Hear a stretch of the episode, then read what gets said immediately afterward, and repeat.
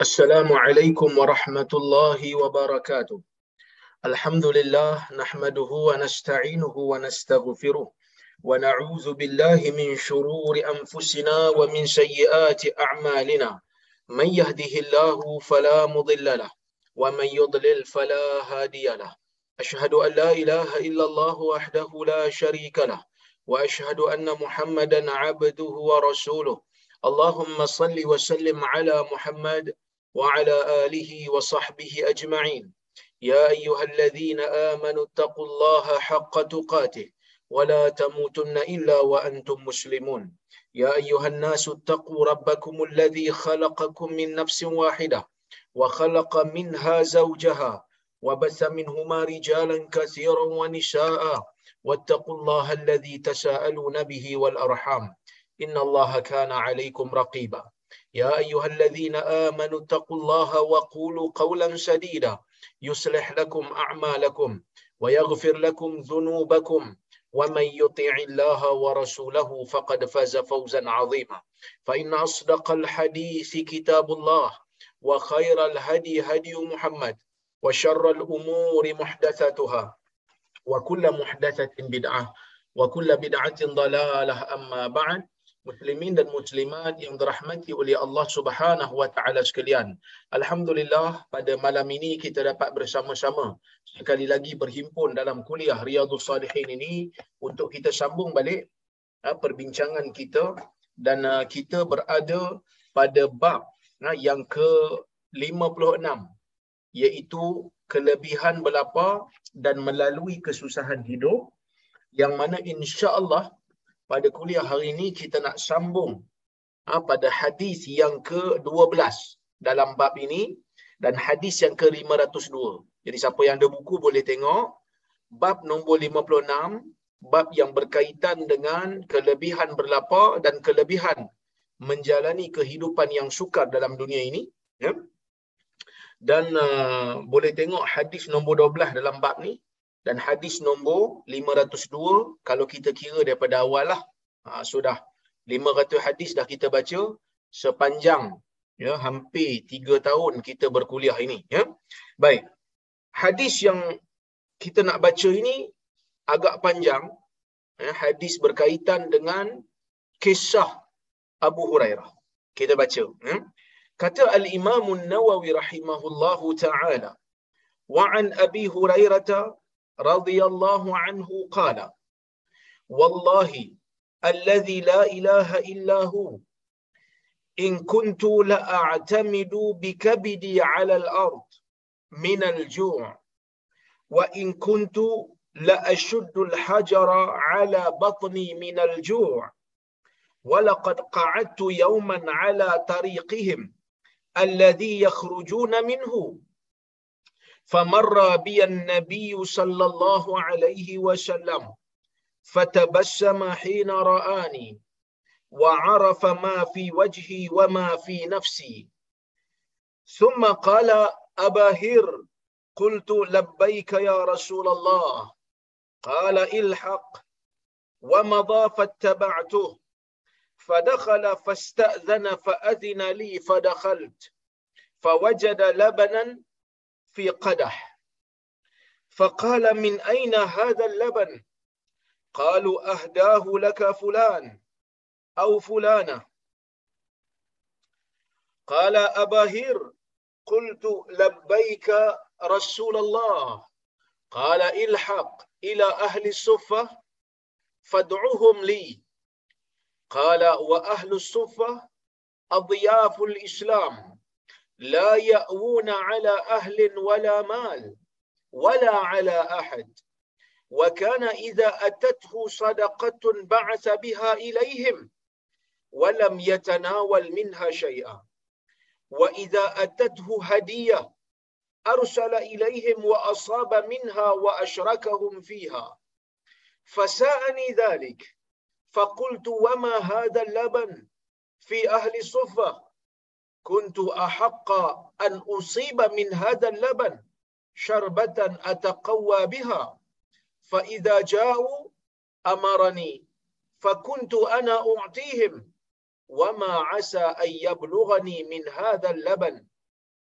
ولم يكن من طاعة الله وطاعة رسول الله بد فأتيتهم فدعوتهم فأقبلوا واستأذنوا فأذن لهم وأخذوا مجالسهم من البيت. قال يا أبا هر قلت لبيك يا رسول الله. قال خذ فأعطهم. قال فأخذت القدح فجعلته أعطيه الرجل فيشرب حتى يروى. ثم يرد علي القدح فأعطيه الآخر فيشرب حتى يروى. ثم يرد علي القدح حتى انتهيت إلى النبي صلى الله عليه وسلم. وقد روي القوم كلهم فأخذ القدح فوضعوا على يده. فنظر إلي فتبسم فقال أبا هر فقلت لبيك يا رسول الله. قال بقيت أنا وأنت. فقلت صدقت يا رسول الله. قال اقعد فاشرب. فقعدت فشربت. فقال اشرب. فشربت فما زال يقول اشرب. حتى قلت لا والذي بعثك بالحق لا أجد له مسلكا قال فأرني. فأعطيته القدح. فحمد الله تعالى وسمى وشرب الفضل. رواه البخاري. hadis ni riwayat al-Imam al-Bukhari hadis ni sahih lah ha, sebab dia riwayat Imam al-Bukhari. Baik. Hadis ni maksud dia daripada Abu Hurairah radhiyallahu anhu dia berkata Wallahi alladhi la ilaha illahu demi Tuhan yang tidak ada Tuhan selainnya in kuntu la a'tamidu bi kabidi 'ala al-ard min al-ju' dia kata dulu ni aku pernah satu ketika hmm, meletakkan uh, kabidi 'ala al-ard min al-ju' pernah satu ketika aku menerap di atas tanah. Kata orang Perak ni menerap. Tuan tahu menerap? Menerap ni, kata kalau orang Selangor ni, meniarap lah kan. Ha, tapi kalau orang Perak dia menerap lah. Ha? Menerap di atas tanah. Letakkan perut. Lekatkan perut tu di atas tanah. Minal jun. Disebabkan oleh kerana lapar. Ni Abu Hurairah cerita waktu dia masuk Islam waktu ketika uh, dia sampai ke Madinah, waktu ketika mula-mula dia masuk Islam, dia adalah melalui pengalaman ini. Pengalaman hidup susah. Pengalaman berlapar. Maka dia kata lapar dia tu, yang terlalu sangat lapar, sehingga kan dia terpaksa untuk melekatkan perut dia pada tanah disebabkan terlalu lapar. Ya. Lekatkan pada tanah. Kenapa lekatkan pada tanah? Sebab nak bagi perut tu rasa sejuk mungkin dengan batu yang ada di tanah. Dulu saya pernah satu ketika lah. Saya tak tahu lepas pun tak silap saya. Masa tu saya tak sempat nak makan daripada siang sampai malam. Program penuh, tak sempat nak makan. Jadi, malam tu makan. Bila makan, saya tak makan nasi. Masa tu nasi tak ada. Kebetulan, saya ni suka makan benda pedah-pedah ni, tuan-tuan. Jadi pada waktu tu, ada satu, saya tak ingat ada fast food. Saya ada McDonald, dia ada buat ayam tiga kali pedah. Pedah sungguh. Saya makan, lepas makan tu, dia punya pedah tu, sebab saya tak makan, perut kosong, tak makan apa, dia attack saya punya perut. Kan? Pedih, jadi pedih. Tak tahu nak buat apa. Terpaksa berguling lah dekat simen. berguling dekat simen kat Tanjung Malik masa tu. Berguling bagi perut rasa sejuk dengan simen. Oh, masa tu saya teringatlah hadis ni. Berkemungkinan Abu Hurairah ni terlalu lapar punya pasal sehingga perut dia terasa pedih. Panas. Jadi dia terpaksa menerapkan perut dia, lekatkan perut dia di atas tanah untuk merasa sejuknya batu tersebut. Ha, pada perut dia jadi kuranglah sikit rasa sakit tu. Wa in kuntu la ashuddu al-hajar ala batni min al-ju'.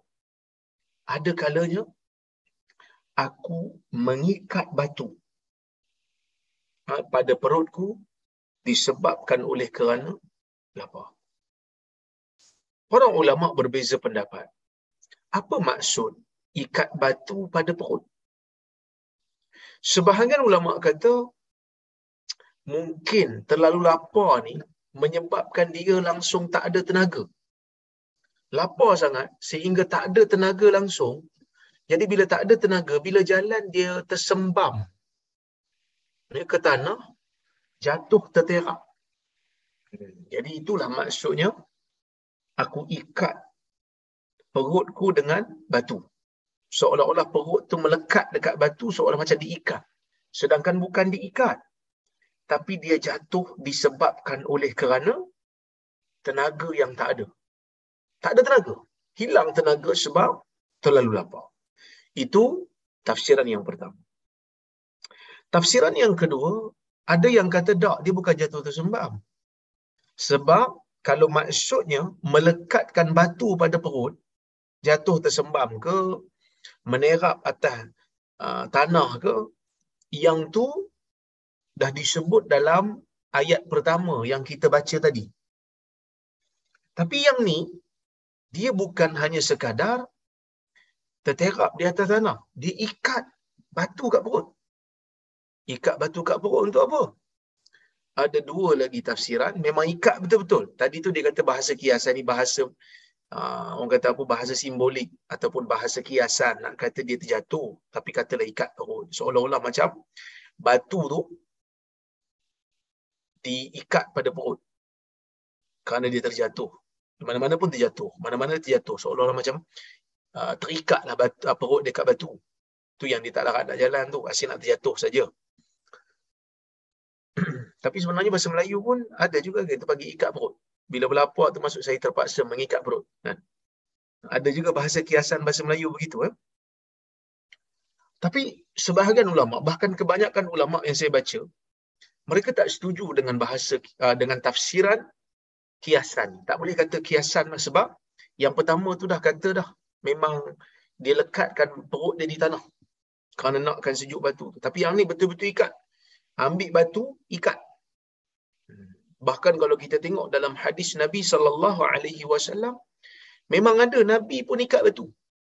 Ketika mana nabi dan para sahabat, Nabi sallallahu alaihi wasallam dan para sahabat mengorek parit ketika peperangan Khandaq.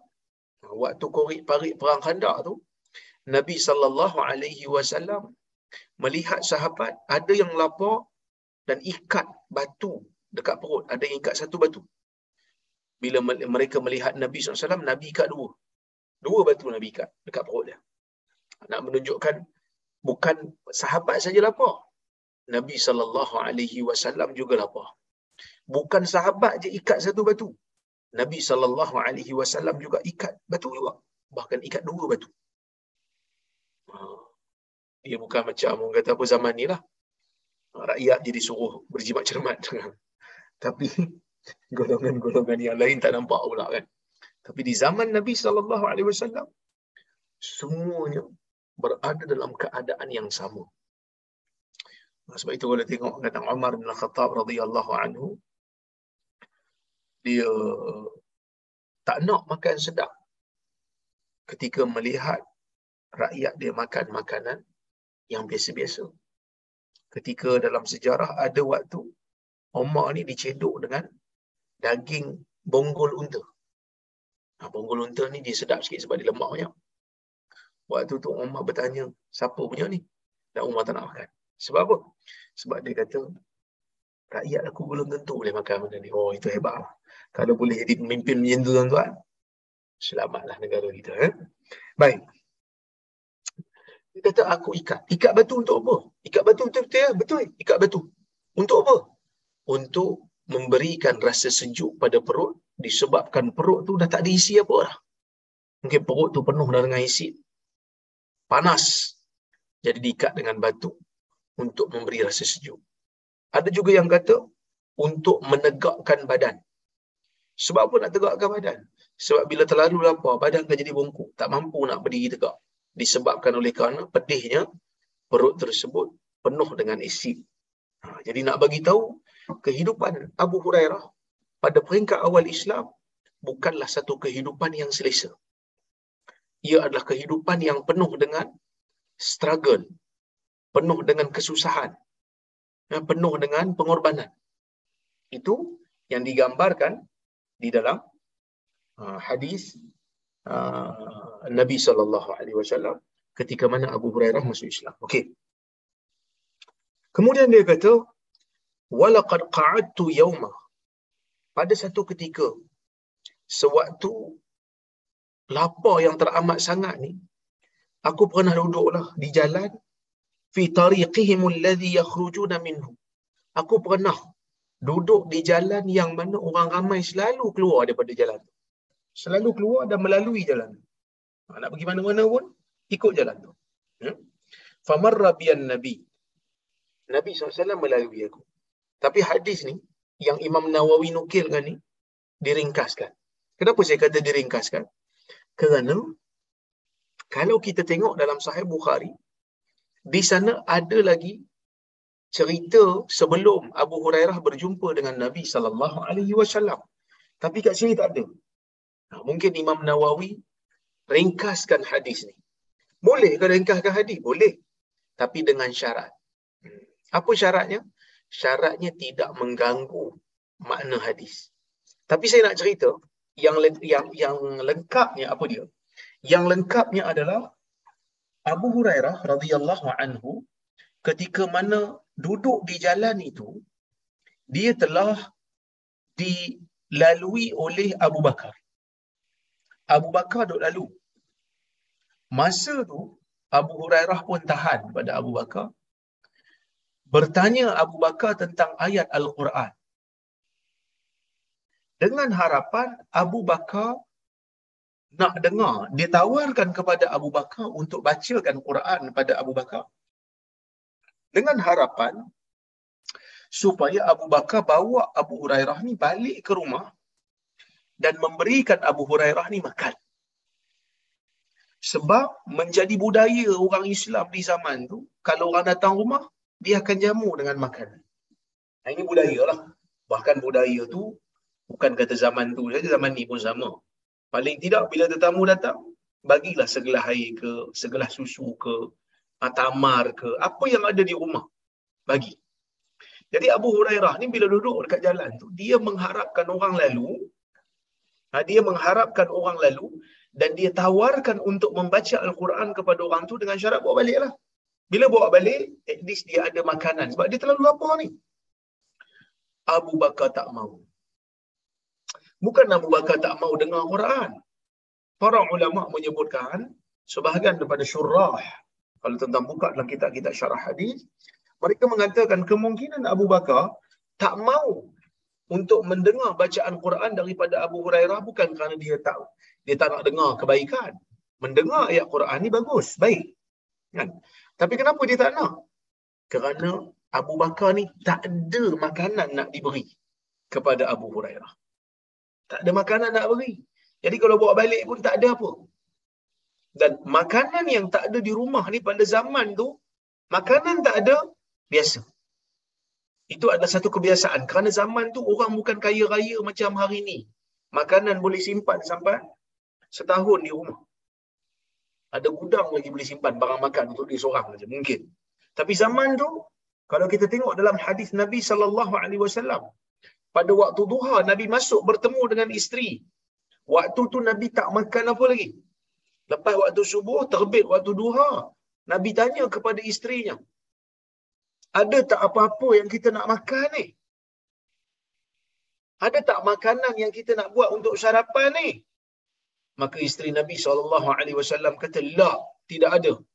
Maka Nabi SAW pun menjawab, Fa inni sa'im. Kalau begitu, aku puasa. Nak katanya makanan tak ada di zaman Nabi sallallahu alaihi wasallam dan para sahabat itu biasa makanan terputus kejap. Ha, tapi bukanlah berhari-hari tak ada makanan. Makanan tu ada. Tapi kadang-kadang ada juga terputus sekejap. Kena pergi cari lain. Ha. Susahnya orang zaman tu. Jadi Abu Hurairah pun bila tengok Abu Bakar tak mau, dia tunggu lagi. Lah. Umar pula lalu. Bila Umar lalu, dia pun tanya pada Umar, nak dengar ya Quran tak? Dah kenapa pula nak tawarkan bacaan Quran ni? Berkemungkinan Abu Hurairah ni duduk dengan Nabi sallallahu alaihi wasallam sentiasa. Waktu Abu Bakar dan Umar pergi kerja. Waktu Abu Bakar dan Umar pergi jaga kebun. Jadi mungkin ada ayat-ayat Quran yang Abu Bakar dan Umar tak pernah dengar. Abu Hurairah pernah dengar. Jadi sebab itu Abu Hurairah tawarkan. Jadi Umar, dia bukan tak nak. Dia tak bawa Abu Hurairah tu bukan kerana dia tak suka dengar ayat Quran. Tak. Tapi kerana sama juga, berkemungkinan Umar pun tak ada makanan kat rumah. Umar pun tak ada apa nak dibagi kat rumah pada Abu Hurairah tu. Jadi sebab itu Umar pun berlalu pergi dalam keadaan tidak dapat menunaikan permintaan Abu Hurairah. Jadi Abu Hurairah ni bila Abu Bakar lalu tak dapat, bila Umar lalu pun tak dapat, so dia tak putus asa. Sebab apa? Sebab dia percaya di kalangan orang-orang yang duduk di Madinah ni pasti ada rezeki. Dah pergilah kerja. Kenapa tak kerja? Abu Hurairah ialah penuntut ilmu. Yang kerja dia adalah menuntut ilmu, mengharapkan biasiswa daripada penduduk Madinah. Dia tafarruq lil ilm. Dia menghabiskan masanya untuk ilmu. Jadi orang kata apa? Uh, tak perlu kerja lah. Sebab Allah Subhanahu Wa Taala pun sebutkan falaula nafara min kulli firqatin ta'ifatun minhum liyatafaqahu fid din. Kan? Ah, kan? Kenapa tidak? Kenapa tidak sebahagian daripada kumpulan orang-orang yang beriman itu tak keluar untuk berperang? Tetapi mereka ini um, uh, min kulli ta'ifatun uh, minhum liyatafaqahu fid din supaya mereka itu uh, kita kata uh, menuntut ilmu agama. Uh, ya. waliyunziru qaumahum supaya mereka dapat memberikan amaran kepada kaum mereka idza raja'u ilaihim ketika mana mereka kembali kepada kepadanya so kena ada satu kumpulan yang tak perlu pergi perang. Kalau perang pun tak perlu maksudnya diberikan uzuran untuk belajar. Menjadi fardu kifayah. Untuk menuntut ilmu agama ni fardu kifayah. Jadi inilah yang dilakukan oleh Abu Hurairah. Dia sedang melaksanakan tuntutan fardu kifayah. Dan kita dapat lihat kesannya pada hari ini dalam banyak-banyak riwayat kita dapati riwayat Abu Hurairah ni antara riwayat yang terbanyak. Antara riwayat yang terbanyak yang ada dalam khazanah umat Islam. Kenapa jadi macam tu? Kerana Abu Hurairah selepas daripada ya, masuk Islam, memang full time bersama dengan Nabi SAW. Di mana Nabi ada, di situ dia ada. Di mana ada tangan Nabi, di situ ada tangan dia. Follow. Dia tak pergi kerja, dia tak pergi mana-mana. Dia duduk dekat Masjid Nabawi. Makan, ada sahabat bagi dia makan. Ada Nabi bagi dia makan. Tak ada, dia akan berlapar. Sebab tu dia kata, Kuntu alzamu Rasulullah sallallahu alaihi wasallam ala mil'i batni aku melazimi Rasulullah SAW sekadar apa yang ada dalam perut aku saja. Kalau ada, adalah makanan. Kalau tak ada, memadai. Okey. Kemudian bila Abu Bakar dah lalu, Umar dah lalu, tak dapat makanan Abu Bakar ni. Dia dalam keadaan lapar ni. Dah ikat dah perut dengan batu ni. Kadang-kadang tersembam dah atas tanah. Famarra biyan Nabi sallallahu alaihi wasallam. Maka berlalu padaku Nabi sallallahu alaihi wasallam. Nabi lalu kok jalan tu. Fatabassama hina ra'ani. Nabi sallallahu alaihi wasallam senyum ketika mana dia melihat aku. Senyum. Inna tabassumaka fi wajhik akhika sadaqah kan. Senyum ni sedekah. Tak ada apa nak cakap kan. Senyum. Senyum pun okey kerana senyum itu dikira sebagai sadaqah Jadi Nabi sallallahu alaihi wasallam mengamalkan sunnah dia sendiri. Dia senyum tengok Abu Hurairah. Dia senyum melihat gelagat Abu Hurairah yang lapar. Wa arafa ma fi wajhi wa ma fi nafsi. Dan dengan melihat aku, Nabi sallallahu alaihi wasallam tahu apa yang berada di wajahku dan apa yang berada di dalam diriku. Begitu prihatinnya Nabi sallallahu alaihi wasallam. Nabi tengok aja para sahabat, Nabi tahu dah keperluan sahabat tu apa dia. Dan kalau kita tengoklah hadis, memang Nabi sallallahu alaihi wasallam ni betul-betul pemimpin yang prihatin. Duduk ramai-ramai dekat peperangan Tabuk tu. Perang Tabuk ni ramai pergi tuan-tuan. Duduk ramai-ramai Nabi boleh sedar satu orang sahabat tak ada. Dulu kan kita pernah baca hadis berkenaan dengan taubat Ka'ab bin Malik. Duduk dengan para sahabat, tengok ramai-ramai, eh, ma fa'ala Ka'ab bin Malik? Mana Ka'ab bin Malik? Nabi tanya. Nabi sedar. Someone is missing. Ha, satu orang dah tak ada. Kan? Kemudian dalam hadis yang lain, Abu Hurairah kata, dia ni pernah duduk dengan Nabi sallallahu alaihi wasallam. Kemudian tiba-tiba dia hilang. Duduk dengan Nabi bersama dengan sahabat lain. Tiba-tiba Abu Hurairah hilang. Dia tak bagi tahu kat Nabi. Lepas tu Abu Hurairah muncul. Lepas dia muncul tu Nabi tanya dia. Aina kunta ya Abu Hurairah? Kau pergi mana tadi wahai Abu Hurairah? Nabi sedar Abu Hurairah tak ada. Nabi sedar. Dia kata apa? Kuntu junubah. Fakarihtu an ujalisaka wa ala ala ghairi taharah. Ya Rasulullah, tadi aku berjunub. Aku tak suka nak duduk dengan kamu dalam keadaan aku ni tak suci. Maka Nabi SAW menyebutkan, Subhanallah. Innal mu'min la yanjus. Subhanallah, orang mukmin itu tidak bernajis. Nak tunjukkan bagaimana Nabi sallallahu alaihi wasallam ni satu orang pemimpin yang sangat prihatin terhadap keadaan sahabat dia. Sahabat dia yang tak ada pun walaupun dalam keadaan keramaian Nabi still perasan. Oh inilah kehebatan Nabi sallallahu alaihi wasallam. Ya. So Nabi tengok Abu Hurairah tu, Nabi senyum sekejap untuk uh, menunjukkan itu adalah amalan sunnah. Ya, senyum pada wajah sahabat. Wa arafa fi wajhi. Nabi tahu apa yang ada dekat muka aku. Nabi tahu apa yang ada dalam diri aku. Maksudnya Nabi tahu Abu Hurairah ada keperluan. Apa dia? Abu Hurairah lapar. Abu Hurairah nak makan. Okey. Summa qala. Kemudian Nabi SAW pun sebut. Abahir, wahai ayah kucing. Wahai bapak kucing. Kenapa Abu Hurairah dipanggil bapak kucing?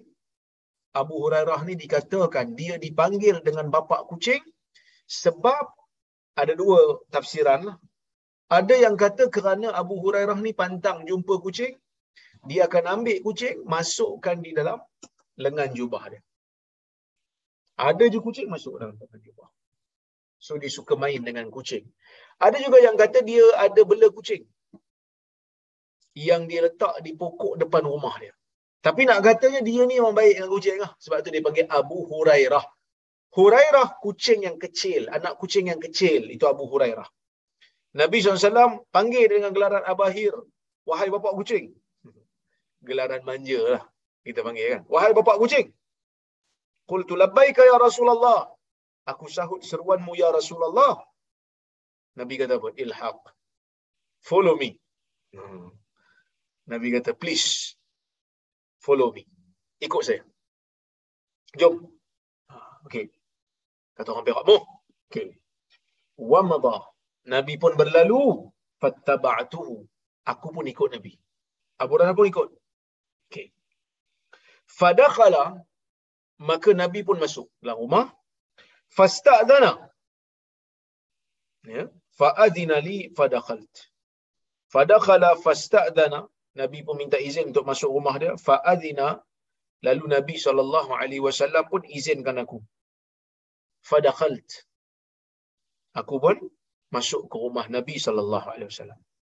Nah, maksudnya Abu Hurairah ni tak terus masuklah kita pun sampai rumah orang macam tu lah. Kalau kita jalan sama-sama dengan dia dia masuk dalam rumah dia, kita jangan terus masuk. kerana bimbang isteri dia ada kat ruang tamu, anak perempuan dia mungkin ada di ruang tamu yang tak tutup aurat. So kita bila jalan dengan mana-mana manusia, kawan kita ke siapa ke, kalau dia masuklah rumah dia, tunggu sekejap.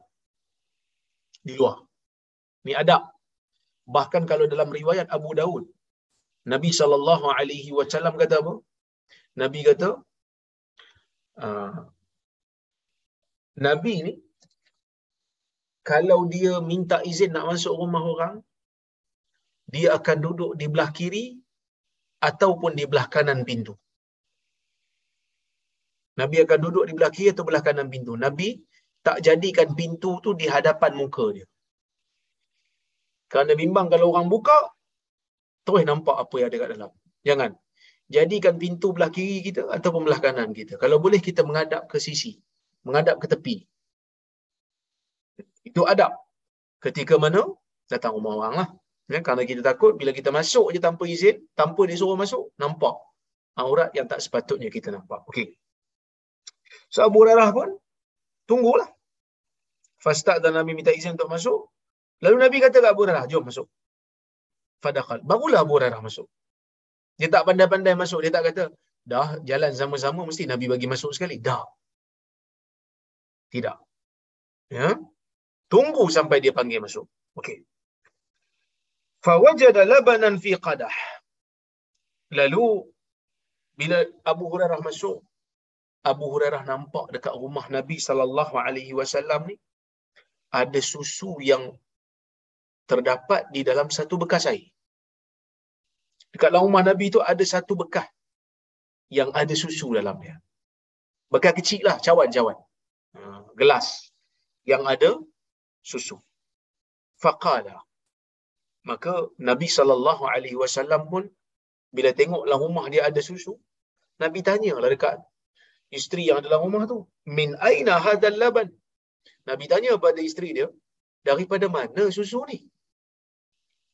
Qalu ahdahu laka fulan au fulana.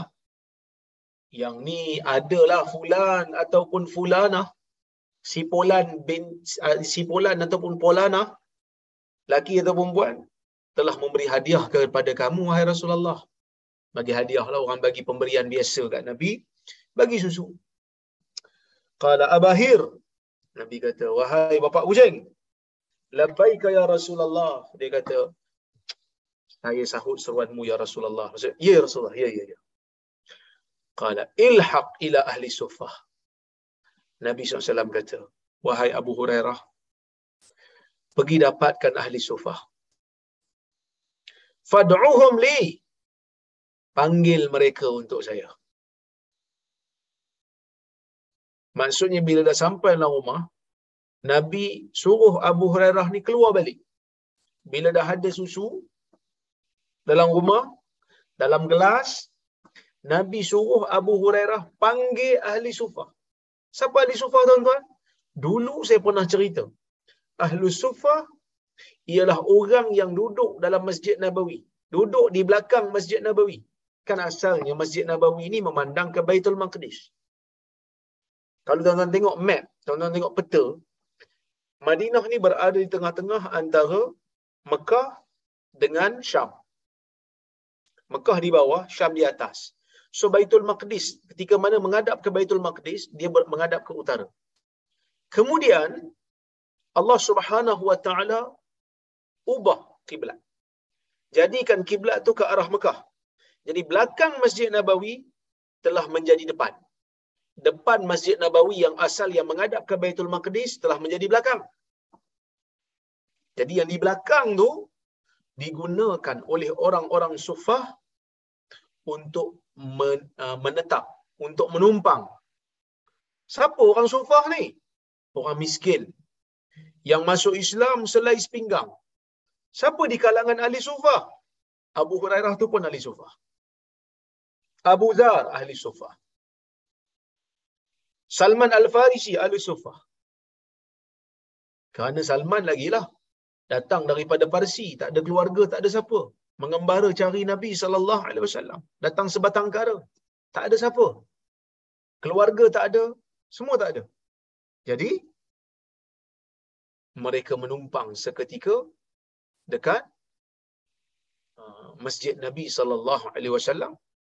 Ya, kalau ada orang bagi makan pada mereka adalah sebab itu Abu Hurairah kata apa? Qala wa ahlu sufah adhiyaful islam. Ahli sufah ini tetamu orang-orang Islam. Kan? Di adhiyaful islam. Hmm. la ya'una ala ahlin wala mal. Yang mana mereka ni tidak ada tempat untuk berteduh bersama dengan keluarga ataupun tak ada harta.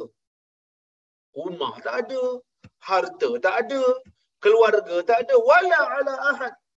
Mana-mana orang pun tak ada nak bagi dia orang tumpang ni. Maksudnya dia orang tak ada kawan pun yang boleh menumpangkan dia orang ni. Wa kana idza atathu sadaqah. Yang mana apabila Nabi sallallahu alaihi wasallam didatangi dengan sedekah. Didatangi dengan harta zakat, ba'atha biha ilaihim. Nabi akan bagi mereka kerana mereka orang miskin. Ha, kalau ada zakat, terus Nabi bagi kat mereka. Kenapa Nabi terus bagi kat mereka? Sebab dia orang senang lah, miskin. Nabi kan tak boleh makan zakat. Nabi tak boleh terima duit zakat. Ha, kerana zakat tu awsahun nas. Zakat itu ialah orang bayar untuk mencucikan dosa mereka dan tak layak untuk Nabi sallallahu alaihi wasallam. Walam yatanawal minha syai'a dan Nabi tak ambil sikit pun sebab duit zakat Nabi tak boleh makan. Wa idza atathu hadiyah arsala ilaihim. Kalau datang kepada Nabi sallallahu alaihi wasallam hadiah, orang bukan bagi zakat, orang bagi hadiah. Arsala ilaihim. Wa asaba minha wa asyrakahum fiha. Nabi akan panggil mereka. Nabi akan ambil sedikit daripada pemberian itu dan Nabi akan berkongsi dengan mereka pemberian tersebut. Ha, nak bagi tahu Nabi tak makan seorang. Kalau Nabi dapat apa saja pemberian, Nabi akan Nabi akan kongsi. Kalau hadiah Nabi kongsi, kalau zakat Nabi bagi ya, Nabi tak ambil ya. Yang ni Nabi akan kongsi bersama dengan ahli sufah fasa'ani dhalik. Bila Nabi sallallahu alaihi wasallam suruh Abu Hurairah panggil golongan ahli sufah, Abu Hurairah rasa fasa'ani dhalik. Abu Hurairah rasa sedikit kecewa. Rasa tak apa selesa. Sebab apa Abu Hurairah rasa tak apa selesa? Dia kata faqultu, dia kata, "Wa ma hadzal laban fi ahli sufah?" Mana nak cukup susu ni untuk ahli sufah? Kan? Ahli sufah ni, dah lah ramai. Semua lapar pula tu. Susu tu, dalam bekas kecil je. Kalau nak minum pun dua orang je. Dalam hati Abu Hurairah sebut dia sebut pada diri dia sendiri lah. Dia kata, "Wa ma hadzal laban fi ahli sufah?" Mana cukup susu ni nak dibagi pada ahli sufah? Tak cukup. Dia kata, "Kuntu ahaqqa an usiba min hadzal laban. Patutnya aku lebih berhak kata Abu Hurairah. Sebab aku tetamu pertama Nabi sallallahu alaihi wasallam. Patutnya aku lebih berhak untuk mendapatkan seteguk minuman ataqwa biha supaya aku dapat kekuatan daripadanya. So Abu Hurairah ni dia ada sedikit macam rasa patut aku dapatlah. Dia merongok sikitlah dalam diri dia. Ha, dia tak sebutlah kat Nabi. Tapi dia duk kata patutnya Nabi bagi kat aku. Aku lebih berhak sebab pertamanya aku yang sampai dulu aku nampak dulu. Kan? Fa idza ja'u amarani. Kalaulah aku panggil ahli sufah sekarang ni, mesti depa datang ni. Mesti datang sebab Nabi panggil kan tadi kata. Nabi bila panggil ahli sufah. Kan? Bila Nabi panggil ahli sufah ke rumah, maksudnya adalah tu sama ada zakat yang sampai kat Nabi dan Nabi tak bagi pada ahli sufah ataupun hadiah yang mana Nabi nak berkongsi dengan ahli sufah. So bila Abu Hurairah panggil je, Abu Hurairah kata kalau aku panggil pasti depa datang lah. Pastinya Nabi wasallam akan suruh aku. Fakuntu ana u'tihim. Yang mana sebelum ini akulah yang akan memberikan mereka seorang-seorang. Jadi bila aku berikan kepada mereka, aku panggil mereka. Pertama aku dah sampai dulu. Aku nampak dulu susu ni. Tapi Nabi suruh panggil dia orang dulu. Bila panggil dia orang, akulah kena jadi pembantu Nabi untuk layan. Jadi kalau aku yang layan, aku kena bagi mereka minum dulu sebelum aku minum. Jadi mereka ni dah lah lapar. Susu dah lah sikit. Kata Abu Hurairah. وَمَا عَسَىٰ أَيَّ بْلُغَنِي مِنْ هَذَا اللَّبَنِ Kemungkinan tak sampai pada aku susu ni. Habis dah susu ni. Abu Hurairah kata, kalau panggil Abu, semua ahli sufa, pakat minum seorang sikit, aku yang berikan kepada mereka sikit seorang. Hmm, tak sampai pada aku habis dah susu ni. Itu rungutan Abu Hurairah. Tapi dia kata apa? Lepas dia merunguk-runguk tu, dia kata walam yakun min ta'atillah wa ta'ati rasulillah bud. Tapi ketaatan kepada Allah dan ketaatan kepada Rasulullah ni merupakan satu kemestian. Taat pada Allah satu kemestian. Taat kepada Rasul juga satu kemestian. Masuk Abu Hurairah sedar yang dia mesti taat kepada Rasulullah sallallahu alaihi wasallam. Tak ada pilihan. Mesti taat. Jadi dia pun fa'ataituhum fada'autuhum. Aku pun pergilah jumpa. Pergi masjid balik. Wahai ahli-ahli sufah, Nabi sallallahu alaihi wasallam panggil kalian. Aku panggil mereka, aku pergi jumpa mereka, aku panggil mereka fa aqbalu wasta'dhanu mereka pun datang bila nabi panggil datang wasta'zanu mereka pun minta izin untuk masuklah rumah nabi sallallahu alaihi wasallam fa adina lahum nabi bagi izin semua pakat masuk wa akhadhu majalisahum minal bait setiap mereka mengambil tempat duduk mereka daripada daripada rumah nabi dalam rumah Nabi tu ada tempat duduk ataupun ada ruang-ruang, dia orang duduk ramai-ramai. Tunggu apa Nabi nak buat. Apa Nabi nak cakap. Qala ya Abahir. Nabi SAW bila tengok Ali Sufah dah ada, dah duduk dalam rumah dia. Nabi pun kata, wahai Abu Hurairah. Qultu labbaika ya Rasulullah. Abu Hurairah kata, saya sahut seruanmu ya Rasulullah. Ya, ya, wahai Rasulullah. Ya, ya. Khuz fa'atihim. Ambil susu ni berikan kepada mereka. Dah betul dah sangkaan Abu Hurairah. Ha, sangkaan Abu Hurairah tu tak salah lah. Sebab Abu Hurairah kata kalau aku yang panggil mewakili Nabi sallallahu alaihi wasallam pastinya akulah yang akan yang akan jadi uh, pelayan mereka bagi pihak Nabi sallallahu alaihi wasallam. Okey. Jadi Abu Hurairah pun bila Nabi dah suruh macam tu, khus fa'atin. Ambil bekas ini, beri pada mereka qala fa akhadhtu qadah aku pun ambil gelas tu aku ambil gelas tu. Faja'altu u'tihi rajul. Lalu aku pun bagi gelas tu pada seorang lelaki daripada kalangan ahli sufa fayashrab. Lalu dia pun minum. Hatta yarwa. Sehingga hilang dahaga dia. Summa yaruddu alayya alqadah kemudian dikembalikan kepada aku gelas itu. Fa'u'tihi al-akhar lalu aku memberikan kepada orang lain. Ya fayashrab hatta yarwa. Dia pun minum sehingga hilang dahaganya. Summa yaruddu alayya alqadah kemudian dia kembalikan kepadaku gelas. Hatta tahaitu ila nabi sallallahu alaihi wasallam. Sehingga aku bagi dok bagi seorang seorang seorang dok bagi.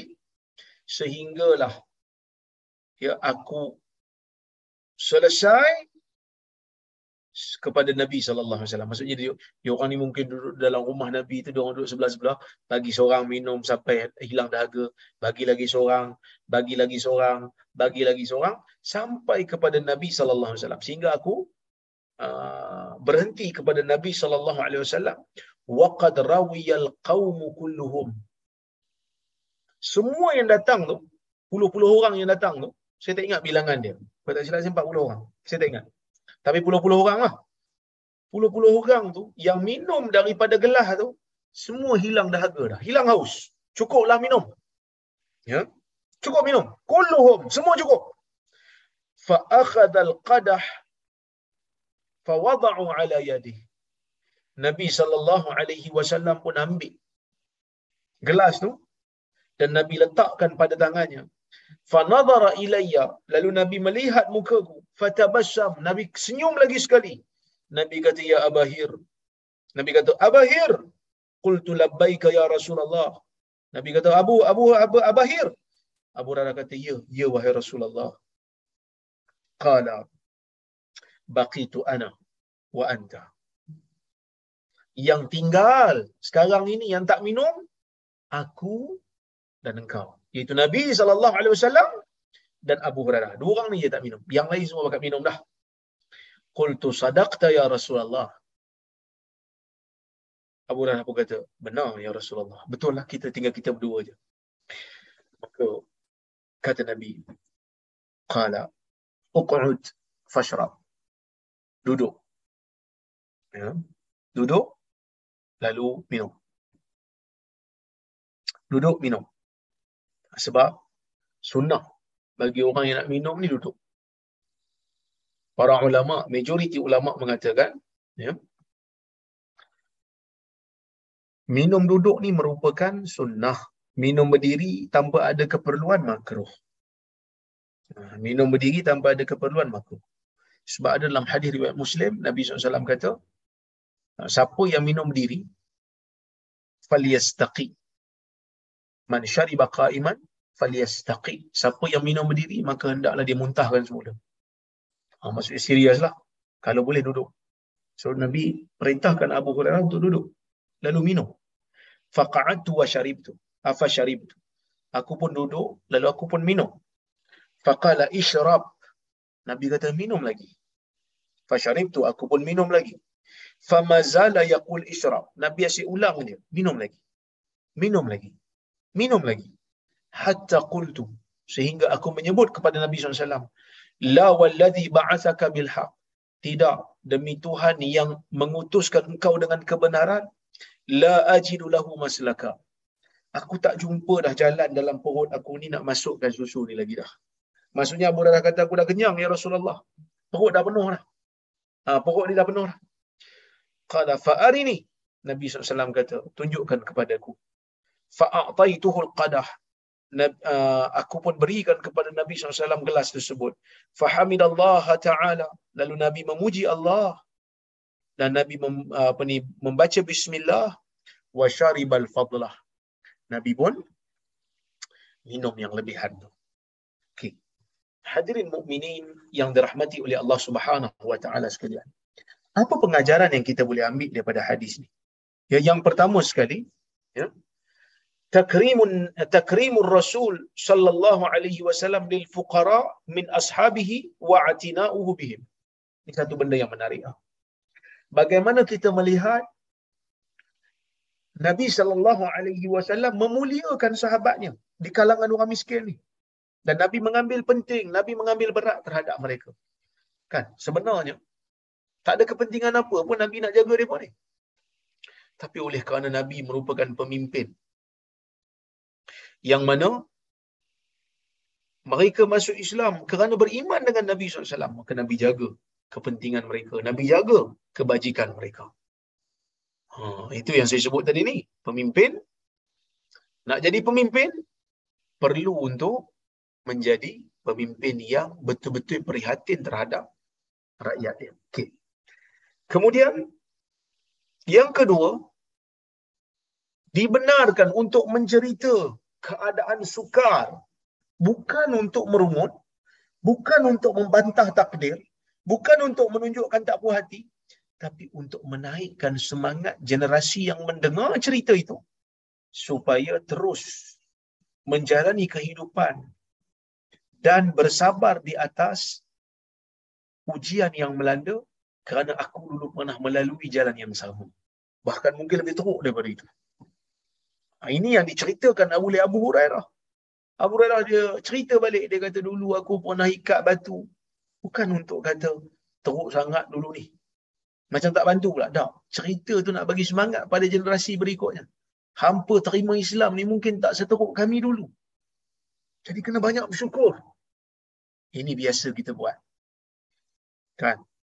Sampai kan waktu sekarang ni pun kadang-kadang kalau mengajar anak-anak murid dekat universiti. Tapi ialah sekarang ni saya dah lama tak mengajar kelas universiti ni semenjak jadi rektor ni. Banyak isu pentadbiran lah dulu masa kat UPSI saya selalu cerita bagaimana sukarnya menuntut ilmu ketika mana berada di negeri orang. Nak menuntut ilmu ni payah. Kena marah, kena maki, kena hina, kena ketawa, kena gelak kan. Ada yang kadang-kadang tak faham Arab cakap apa, muda-muda dulu kan. Jadi ia merupakan satu penceritaan bukan untuk membantah takdir ataupun merungut tetapi untuk meninggikan semangat generasi berikutnya dibenarkan. Ya, baik. Kemudian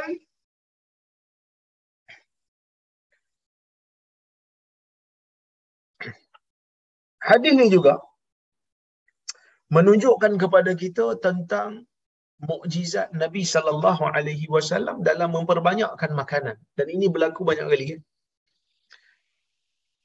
Ada kita panggil apa? Um,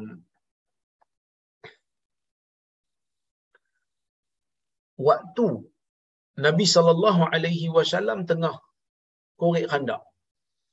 Waktu Nabi sallallahu alaihi wasallam tengah korek khandak tiba-tiba Nabi dipanggil hmm, oleh Jabir. Jabir ni dia ada makanan kat rumah dia. Dia ada makanan. Jadi isteri dia bagi tahu kat dia. Kalau boleh pergi panggil Nabi sallallahu alaihi wasallam. Ya. Boleh tak panggil Nabi SAW dan beberapa orang saja uh, untuk kita bagi mereka makan. Tapi jangan panggil semua. Kita makanan tak cukup. Lalu Jabir ni pun diam-diam je. Hmm? Ya. Pergi panggil Nabi. Dia kata, Ya Rasulullah, ah, saya nak ajak Nabi dan para sahabat. Beberapa orang sajalah untuk pergi rumah saya. Makan. Nabi sallallahu alaihi wasallam yang tengah korek handak ni dia tak orang kata apa dia tak makan seorang lah. kan tapi dia panggil semua. Dia kata semua ni Jabir panggil makan. Semua pergi. Kau tak silap saya masa tu bilangan hampir ribu lah kan? Oleh kerana tu yang pergilah rumah Jabir. Ha, bila pergi rumah Jabir isteri Jabir tengok isteri Jabir pun tegur lah. Eh saya suruh panggil sikit je yang panggil semua pasal apa? Jabir kata mana tahu? Nabi panggil. So Nabi kata jangan buka jangan sentuh apa makanan. So Nabi pun tutup dengan kain makanan tu ambil sikit-sikit bagi sikit-sikit bagi dan cukup untuk semua. Ya cukup semua. Okey. Jadi nak bagi tahu peristiwa makanan jadi banyak ni memang mukjizat Nabi sallallahu alaihi wasallam dan ia berlaku banyak kali. Ini di antaranya. Dalam peperangan Khandaq pernah berlaku. Nak bagi tahunya orang yang berjuang atas nama Islam ni orang yang susah kerana agama ni sampai masa Allah Subhanahu wa taala akan memberi bantuan, akan memberikan kelebihan kepada mereka. Okey? Baik.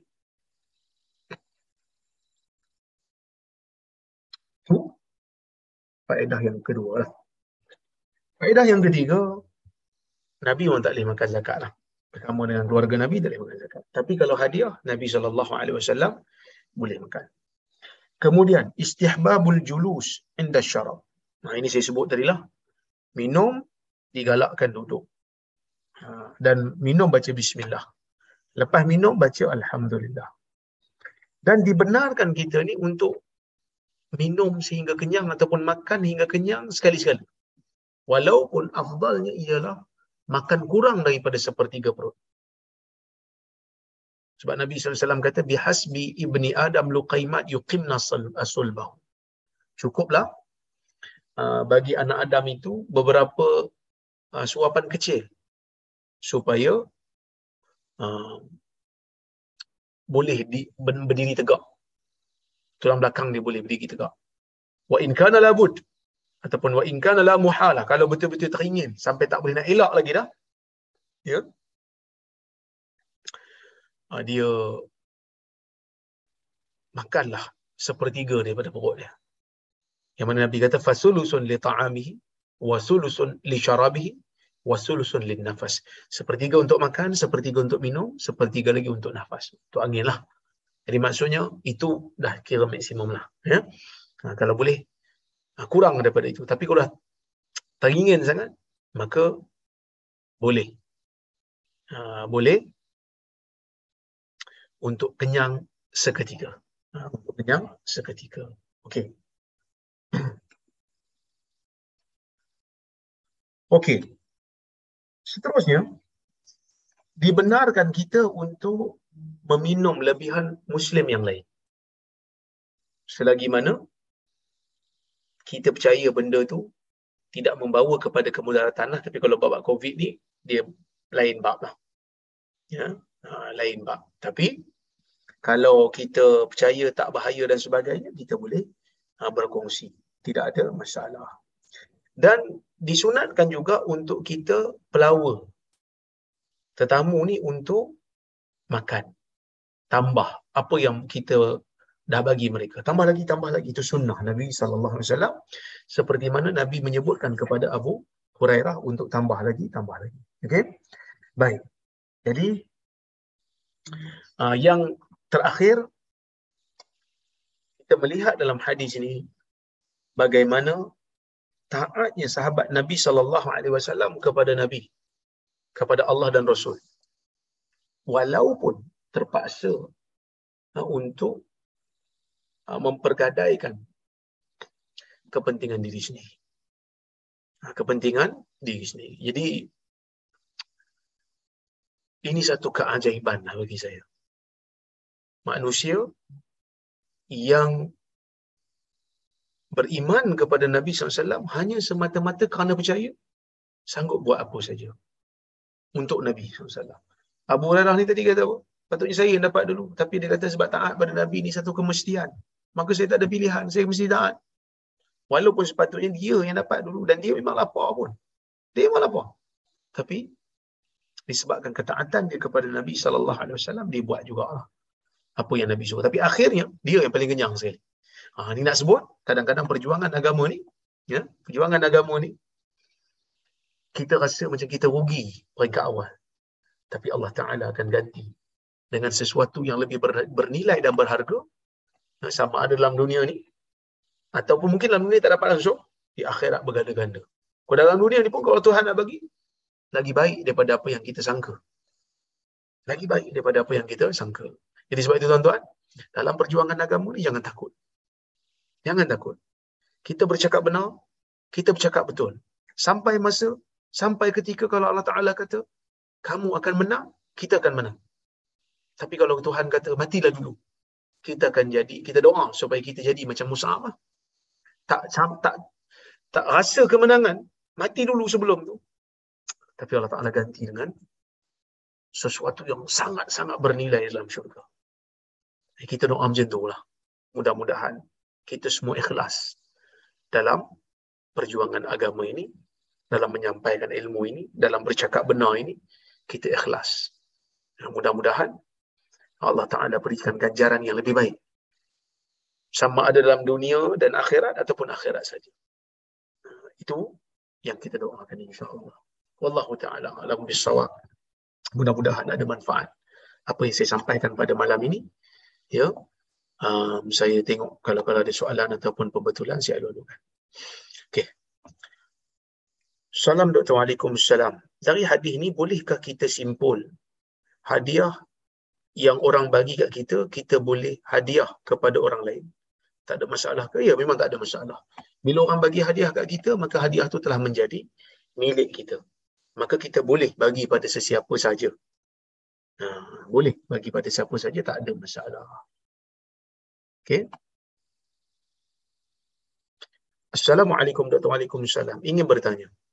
Macam mana cara nak bayar fidyah puasa yang tak upaya nak buat sepanjang bulan puasa? Adakah Nabi salat duha ketika musafir? Saya jawab yang kedua dulu. Nabi sallallahu alaihi wasallam pernah bersalat duha. Ya. Nabi sallallahu alaihi wasallam pernah bersolat duha ketika mana Nabi membuka kota Mekah. Ha, Nabi duduk dekat Madinah. Ya. Ha, Nabi uh, duduk di Madinah bila Nabi sampai ke Mekah Nabi musafir. Nabi musafir. Jadi bila Nabi musafir, Nabi solat duha. Ya, Nabi solat duha yang mana uh, Nabi solat pada pada ketika itu sebanyak 8 rakaat. Nabi solat 8 rakaat. Jadi uh, dibenarkan untuk solat duha dalam keadaan bermusafir kerana ia sabit daripada sunnah Nabi sallallahu alaihi wasallam. Okey, baik.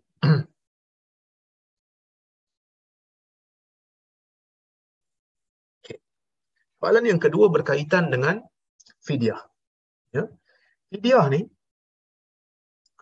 cara nak bayar fidyah puasa yang tak upaya nak buat sepanjang bulan puasa. Orang yang bayar fidyah ni ialah orang yang pertama ha- sakit yang tidak ada harapan untuk sembuh dan orang tua yang dah uzur sangat tak mampu nak puasa. Dua golongan ni ialah golongan yang diwajibkan membayar fidyah bila tak puasa. Ha, jadi bila tak puasa tu bayar fidyah.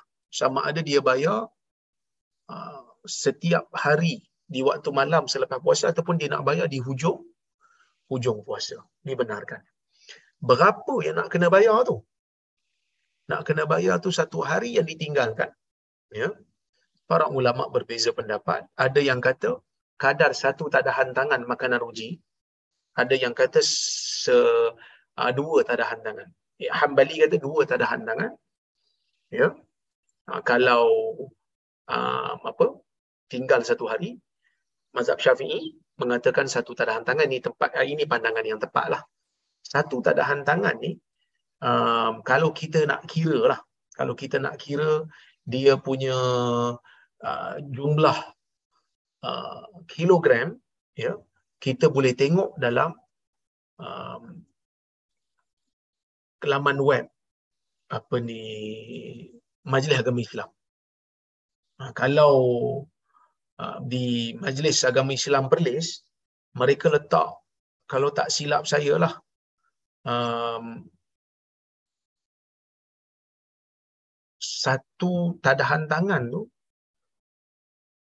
saya tak ingat tapi RM5 lah kalau tak silap RM5 satu hari. Kalau tak silap saya, dia punya sukatan dia adalah 678 kalau tak silap. 678 gram. Eh, 678 gram. Kalau tak silap saya lah.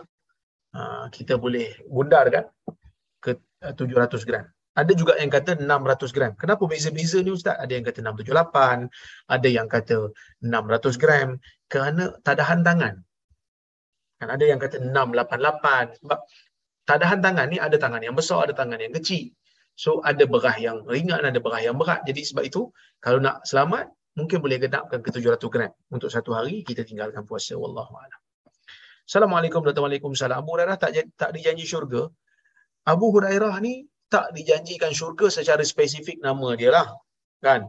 Tapi dia ni sahabat Nabi SAW. Jadi sahabat Nabi memang um, mendapat kelebihan syurga secara umum. Ha, dapat lebihan uh, syurga secara umum kerana Allah Subhanahu wa taala menyebutkan radhiyallahu anhum wa radwan. Uh, radhiyallahu anhum wa radwan. Tapi yang lain tu di kalangan sahabat Nabi sallallahu alaihi wasallam macam 10 sahabat ini jamin syurga kan. Um, uh, kemudian uh, orang yang terlibat dalam peperangan uh, badar yang ni memang ada khusus untuk mereka. Tapi yang tak ada, mereka termasuk dalam golongan sahabat yang uh, dapat uh, kelebihan syurga secara umum saja. Okey. Soalan, lebihan mani keluar setelah mandi wajib, adakah perlu mandi semula? Jika kena pada pakai adakah sah salat? Yang pertama, mani mengikut pandangan yang rajah, mengikut pandangan yang tepat, bukanlah najis. Air mani mengikut pendapat yang tepat, dia bukan najis. Tetapi, ya kalau air mani tu dia keluar ya setelah daripada kita mandi kita dah mandi wajib dah tiba-tiba keluar lebihan-lebihan mani kalau keluar tu dalam keadaan kita sedar kita keluar dalam keadaan dia keluar tu dalam keadaan sedap dalam keadaan ada syahwat dia keluar maka kena mandi lain lah. Ya, tapi kalaulah kata keluarnya mani tu tanpa ada uh, syahwat. Maksudnya um, dia adalah lebihan daripada mani yang sebelum ni. Maka dalam isu ni ulama berbeza pendapat. Ada yang kata wajib mandi. Ni mazhab Syafi'i. Sebab dia kata kalau orang yang wudu kemudian ambil wudu dah selesai wudu keluar lebihan kencing. Keluar lebihan kencing yang tadi dia kena ambil wudu balik. Manakala mazhab Hambali kata kalau Hambali ya kata Hambali kalau dia keluar mani dalam keadaan bernafsu, bersyahwat, kemudian dia mandi, lepas mandi keluar lagi air mani tu. Tapi tak ada syahwat. Dia tahu ini lebihan mani yang tadi. Maka mazhab Hambali kata, tidak perlu mandi semula, cuma perlu ambil uduk semula. Hmm, ya. Cuma perlu ambil uduk semula. Okey. Kerana bila keluar kalau nak kira kias dengan wudu dia tak dia bukan uh, dia nak kias dengan kencing lepas wudu memang kena ambil wudu baliklah sama lah macam orang ni kalau dia dah mandi hadasnya dah terangkat tapi keluar air mani balik so bila keluar daripada kemaluan dia kena ambil wudu semula lah hmm? baik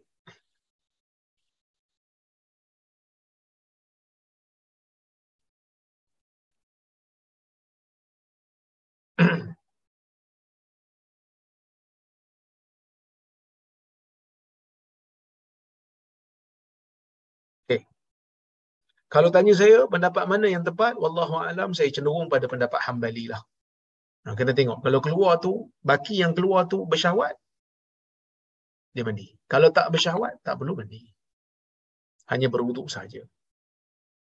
Assalamualaikum warahmatullahi Ada hadis yang mengatakan nasib manusia telah ditetapkan. Di dalam Quran terdapat ayat mengatakan syaitan akan menyusahkan manusia. Bagaimana kita nak selaraskan? Uh, dalam Quran mengatakan Allah Subhanahu Wa Taala memberi kita pilihan sama ada nak jadi baik atau nak jadi jahat. Dalam hadis kata Allah mengetahui nasib manusia. Bukan Allah menentukan nasib manusia keseluruhannya. Tak. Hadis kata Allah mengetahui um, pilihan manusia uh, apa ni kesudahan manusia.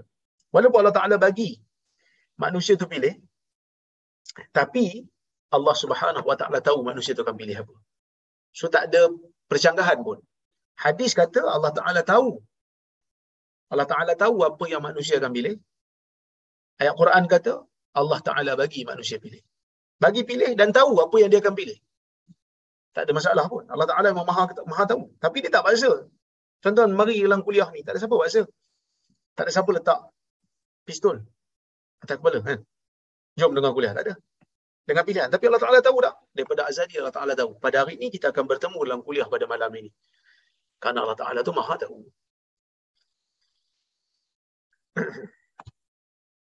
Assalamualaikum salam. Macam mana cara mudah untuk bangun solat tahajud?